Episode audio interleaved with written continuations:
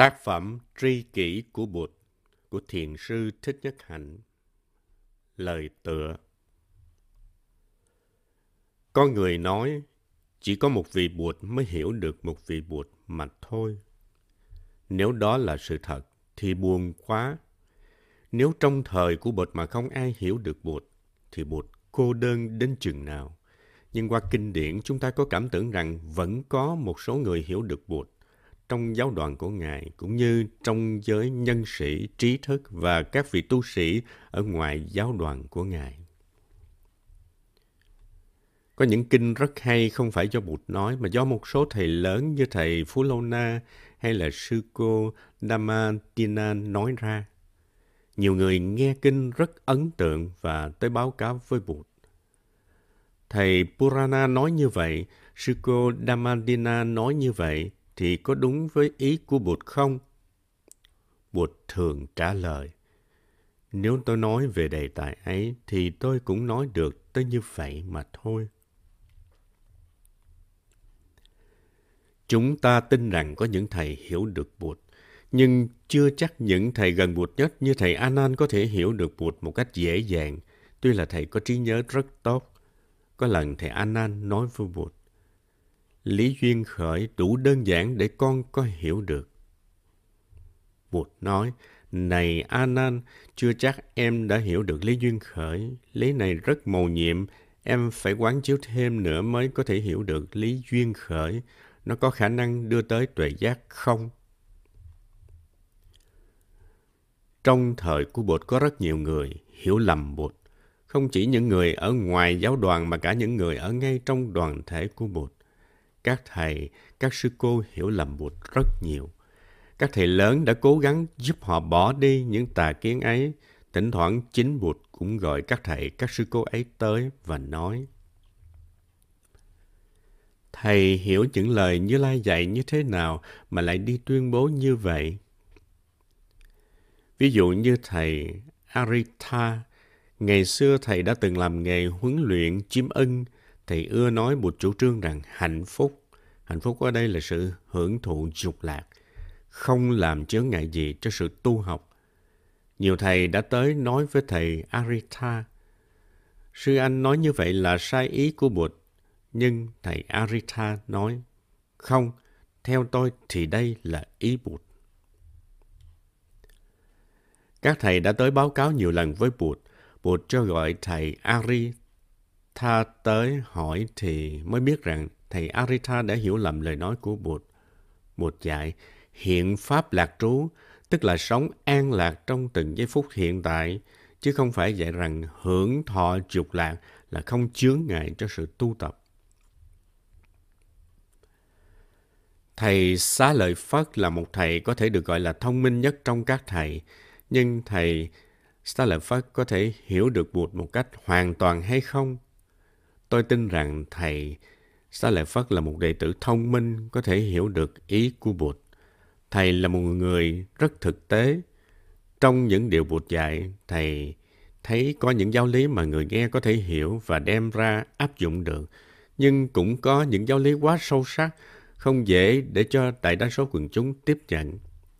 Vì vậy cho nên thầy Xá Lợi Phất không trao truyền và khuyến khích các thầy đem những giáo lý đó ra phổ biến sợ người ta hiểu lầm và bài bác Bụt, cho Bụt là người chủ trương thuyết hư vô đoạn diệt. Đây là một khuyết điểm của thầy Sa Lợi Phất. Nếu học Phật Pháp một cách thông minh, nếu có tinh thần học hỏi, có tinh thần nghiên cứu và phê phán một cách tự do, thì chúng ta có thể nhận biết và thanh lọc lại những hiểu lầm mà các thầy đã ghi chép vào kinh điển. Trong khi đọc kinh điển, chúng ta thấy thỉnh thoảng có những điều chống đối nhau, thậm chí có những đoạn kinh mà khi đọc chúng ta không hiểu gì cả. Điều này chứng tỏ là do các thầy không hiểu nên đã truyền lại một cách tam sao thất bổn. May thay chúng ta có thể biết được một cách chắn chắc, chắc chắn rằng những giáo lý nào là do Bụt nói và những giáo lý nào không chắc là do Bụt nói. Những điều chắc chắn do Bụt nói là tứ đế, bốn sự thật, bát chánh đạo, con đường bát chánh, tứ niệm xứ, bốn lĩnh vực quán niệm, an ban thủ ý, 16 phép thở và thất bồ đề phần, bảy yếu tố của sự giác ngộ. Và chắc chắn là Bụt đã dạy về không. Trong kinh điển Nam Tông có gần 10 kinh nói về đề tài không. Nhưng trong truyền thống Phật giáo Nam Tông, những kinh điển nói về không chưa bao giờ được nghiên cứu, phân tích và phát triển như trong Phật giáo Đại Thừa.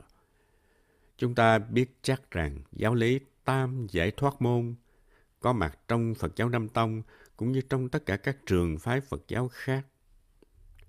Nhưng Phật giáo Nam Tông chưa bao giờ khai thác được cái gọi là không, chứ đừng nói tới vô tướng và vô tác.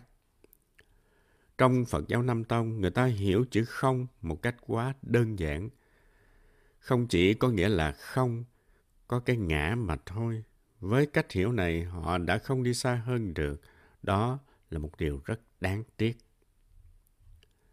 Có lần thầy Sariputta sau khi xuất thiền thì tới thăm Bụt. Bụt hỏi, Này thầy Sariputra, hôm nay trong khi ngồi thiền thầy đã quán chiếu về đề tài gì? Thầy Sariputra thưa, Bạch Đức Thế Tôn, con quán chiếu về không. Bụt nói, hay lắm, hay lắm, tại vì cái định về không là cái định cao nhất. Và nhân tiện đó Bụt dạy cho thầy Sariputra một cái kinh gọi là thanh tịnh khất thực. Trong kinh Bụt dạy, khi một vị khất sĩ mặc áo, ôm bát cùng đi với một nhóm khất sĩ xuống phố để khất thực, thì vị khất sĩ đó phải hộ trì sáu căn, phải giữ gìn như thế nào để những tư tưởng tạp loạn không dấy lên và hoàn toàn an trú được trong từng bước chân để có an lạc, có thảnh thơi và hạnh phúc. Vì vậy, ngay trong khi đi khất thực, ta đã thực hiện được định về không.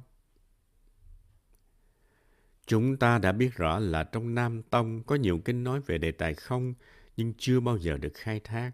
Và vì vậy, tam giải thoát môn, không, vô tướng, vô tác, chưa bao giờ có cơ hội được khai thác. Chúng ta có kinh tùy thuận trí. Tùy thuận trí là một loại trí tuệ sử dụng được tuệ giác chuyên khởi để đi tới tuệ giác cao nhất là tuệ giác không. Kinh này cũng thuộc về truyền thống nguyên thủy, nhưng chưa bao giờ được khai thác. Có những kinh mà chúng ta biết chắc là do Bụt nói như kinh Ca Chiên Diên. Trong kinh, Bụt đưa ra một định nghĩa rất rõ về chánh kiến. Chánh kiến là cái thấy vượt thoát khỏi ý niệm có và không. Kinh này rất quan trọng. Có một câu rất tuyệt vời nói về Niết Bàn mà chúng ta phải nhắc lại. Câu này nằm trong kinh Như Thị Ngữ và kinh Vô Vấn Tự Thuyết của Tạng Pali và cũng có mặt trong kinh Pháp Cú Tạng Hán được dịch tại Nam Kinh vào giữa thế kỷ thứ ba. Trong Tạng Pali, Bụt nói, có cái không sinh, không có, không tác và không hành. Trong tạng Hán ta đọc, này các thầy tỳ kheo, ở đời có cái sinh, cái diệt, nhưng cũng có cái không sinh, không diệt. Ở đời có cái có, cái không, nhưng cũng có cái không có, không không. Ở đời có cái tạo tác và được tạo tác, nhưng cũng có cái không tạo tác và không được tạo tác. Ở đời có cái hình thành và được hình thành, nhưng cũng có cái không hình thành và không được hình thành. Đó là những câu kinh rất tuyệt vời, nói lên giáo lý rất sâu sắc của không. Các thầy của chúng ta bị kẹp vào giáo điều và bảo thủ một cách rất dễ sợ. Các thầy hiểu lầm chữ không, emptiness là không có, tức ngược lại với có mà quên rằng có là một tà kiến và không cũng là một tà kiến khác. Một thầy đang ngồi, có một thầy khác tới hỏi, Thưa thầy, thầy có thấy một người phụ nữ vừa đi ngang qua đây không? Thầy kia trả lời, tôi đâu có thấy người nào đi qua đây đâu. Tôi chỉ thấy một tập hợp của năm uẩn di động mà thôi, chứ làm gì có người. Vì vậy, có một số đông các thầy rất bực. Họ lãnh đạo thành lập những tông phái chủ trương có ngã và có con người. Nếu nói ngã là cái trống rỗng được làm bằng những yếu tố không phải ngã, nếu nó chỉ là một cái giả danh không có thực thể riêng biệt, thì chúng ta có thể chấp nhận được cái ngã ấy được. Nó không thực sự có, nó chỉ là giả danh. Như vậy chúng ta có thể nói có một cái ngã, có một người, nếu ta đừng chấp đó là một thực tại độc lập, bất biến. Ví dụ có một thầy đó sinh vào năm đó, tên gì đó, xuất gia năm đó, chứng đạo năm đó. Rõ ràng là phải có người thì mới có tu và chứng được. Làm sao mà nói là không có cái ta? Vì vậy kẹt vào giáo điều thì rất khó chịu. Chánh lượng bộ và bộ phái Bugala Vada thường trích trong kinh những câu chứng minh rằng Bụt nói rõ ràng là có người, có cái ngã. Nếu chúng ta hiểu con người đó, cái ngã đó là trống rỗng, chứ không phải là một thực tại bất biến, thì có hại gì đâu. Thường thường họ trích những câu rất nổi tiếng trong kinh như câu Này các vị tỳ kheo, có một người sinh ra đời có thể đem lại rất nhiều lợi lạc cho tất cả chúng sanh. Người đó là ai? Người đó là Bụt. Như vậy rõ ràng Đức Thế Tôn nói có người. Vậy nếu quý vị nói không có người, không có người tu học, không có người chứng đạo, thì đó là một tà kiến. Khi thầy Huyền Trang sang Ấn Độ học đạo vào thế kỷ thứ bảy, thì có tới 70.000 thầy theo phái Pugalavada. Họ nói rằng, cho rằng không có con người là một tà kiến, không có một cái ta để suy tư, để tu tập và chuyển hóa là một tà kiến. Nó trái chống với tờ giác Bụt trong kinh Katyayana. Vì vậy, trong lịch sử Phật giáo chúng ta thấy có những tông phái bị kẹp vào ý niệm không có ngã. Ngay cả trong thiền tông cũng vậy. Làm gì có cái bồ đề, làm gì có đại gương sáng. Xưa nay có gì đâu để bụi bám vào. Bài kệ rất nổi tiếng của thiền tông cũng bị kẹp vào tà kiến không. Không là một trong những tà kiến. Nó không phù hợp với chánh kiến. Kinh Pháp Cú Hán Tạng và nhiều kinh khác của Nam Tông cũng như của Bắc Tông có nói rất rõ về hiện Pháp Niết Bàn. Có nghĩa là Niết Bàn có thể có mặt trong giây phút hiện tại. Chữ Niết Bàn được định nghĩa rất rõ. Niết Bàn là sự vắng mặt của mọi phiền não. Chúng ta có thể thực chứng được Niết Bàn bằng cách làm vắng mặt mọi phiền não. Trong quan điểm về hiện Pháp Niết Bàn, chưa có ý niệm về Niết Bàn hữu chư y và Niết Bàn vô chư y. Niết Bàn hữu chư y là Niết Bàn còn năm uẩn và Niết Bàn vô chư y là Niết Bàn không còn năm uẩn. Đây là những ý niệm có sau này, làm cho người ta hiểu lầm ý của Bụt là chỉ khi nào buông bỏ năm uẩn rồi thì mới thực sự có Niết Bàn tuyệt đối. Nếu còn mang năm uẩn thì vẫn chưa có Niết Bàn tuyệt đối. Thật ra năm uẩn rất màu nhiệm. Cái không màu nhiệm là năm thủ uẩn. Khi chúng ta nắm bắt năm uẩn và cho đó là cái ta hoặc là sở hữu cái ta, thì năm uẩn trở thành năm thủ uẩn. Năm thủ uẩn làm cho chúng ta không tiếp cận được với Niết Bàn tuyệt đối. Trong khi đó thì năm uẩn rất màu nhiệm. Tuy còn năm uẩn, nhưng chúng ta vẫn tiếp cận được với Niết Bàn tuyệt đối, mà không cần phải buông bỏ năm uẩn mới đi vào được Niết Bàn tuyệt đối.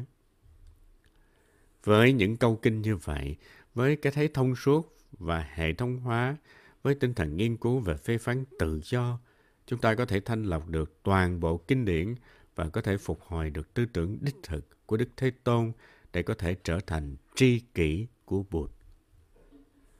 Tinh thần gọi là tìm hiểu và nghiên cứu tự do này nằm ngay trong trái tim của đạo Bụt. Một lần Bụt đi ngang qua vùng của bộ tộc Kalama, các chàng trai Kalama đã rủ nhau tới gặp Bụt rất đông và thưa. Bạch Thầy, vị đạo sư nào đi qua đây cũng nói rằng giáo lý của họ đích thực là chân lý, còn giáo lý của các thầy khác thì chưa chắc. Người nào cũng nói như vậy, cho nên chúng con rất hoang mang và không biết nên tin theo ai. Vậy thầy dạy chúng con như thế nào? Đó là cơ hội để Đức Thế Tôn nói ra những câu rất chắc nịch về tinh thần tìm hiểu và phê phán tự do mà một người học Phật phải sử dụng một chài như thế này. Này các em, đừng vội tin tưởng vào một điều gì dù điều đó đã được chép trong kinh điển như là kinh Vệ Đà hay là áo nghĩa thư. Đừng vội tin tưởng một điều gì dù điều đó đã được một đạo sư nổi tiếng nói ra. Đừng vội tin tưởng một điều gì dù điều đó được đa số chấp nhận là sự thật. Đối với tất cả những gì được nghe, các em phải dùng tâm mình để quán chiếu, để tìm hiểu, để phê phán, sử dụng sự thông minh và óc tự do phê phán của mình và đem áp dụng những điều đó vào trong đời sống hàng ngày, xem thử chúng có khả năng tháo gỡ được những khổ đau, những khó khăn của mình hay là không. Nếu có thì mình mới bắt đầu tin đó là sự thật. Kinh Kamala là một kinh rất hay, rất nổi tiếng, có mặt trong Hán Tạng và trong truyền thống Theravada. Giáo nghĩa về không đã được hiểu rất cạn trong rất nhiều bộ phái Phật giáo, kể cả trong Phật giáo Đại Thừa. Truyền thống hữu bộ chủ trương ngã không và pháp hữu, tức là không có cái ngã nhưng các pháp thì có, tuy chỉ có trong sát na thôi. Quá khứ có, hiện tại có và tương lai có, chỉ có một cái không có mà thôi, đó là cái ngã. Vì vậy người ta hiểu chữ vô ngã là không có cái ngã mà không hiểu rằng cái ngã tuy có đó nhưng nó chỉ là một cái gì đó trống rỗng. Mới nhìn ta tưởng như sự vật là có thật nhưng nhìn cho sâu thì thấy chúng là trống rỗng. Vì vậy cái ngã không thực sự có, nó là một giả danh, là một sự thật ước lệ. Trong thượng tọa bộ, phân biệt thuyết bộ, đồng diệp bộ cũng như hữu bộ người ta vẫn bị kẹt vào ý niệm có và không và không đi đúng với tinh thần của Bụt là chánh kiến vượt ra khỏi cái thấy có và không.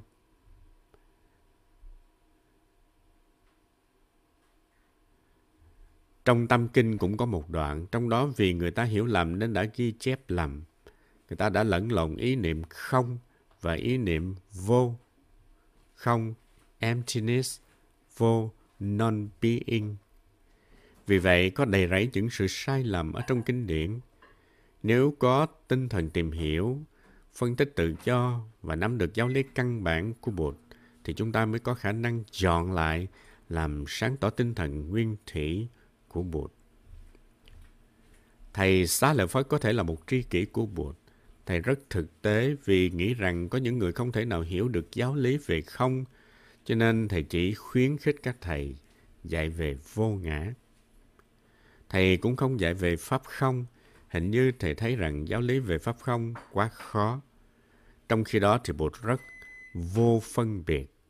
Tuệ giác của Ngài tuôn trào ra như vậy. Nhưng chính Thầy Xá Lợi Phất là người điều hành, là người quyết định những giáo lý nào nên phổ biến và những giáo lý nào khoan nên phổ biến vì có thể sẽ gây ra sự hiểu lầm và ảnh hưởng của thầy Xá Lợi Phất đã kéo dài nhiều trăm năm về sau trong các bộ luận A Tỳ Đạt Ma. Sách tri kỷ của Bụt không phải là một cuốn sách giáo khoa, cho dù là giáo khoa cao cấp. Trước hết, sách không được soạn trước như một giáo trình. Thứ hai là sách không có mục đích giải thích hay làm sáng tỏ những giáo lý như tứ đế, bát chánh đạo, tứ niệm xứ, thất bộ đề phần hay 16 phép quán niệm hơi thở trong kinh, kinh An Bang Thủ Ý. Sách tri kỷ của Bụt được phiên tả từ những bài pháp thoại của tôi trong suốt mùa an cư kiết đông 2012-2013. Mỗi tuần tôi chỉ dạy hai bài pháp thoại. Trong thính chúng có những người đã xuất gia trên 30 năm và có người mới xuất gia 6 tháng.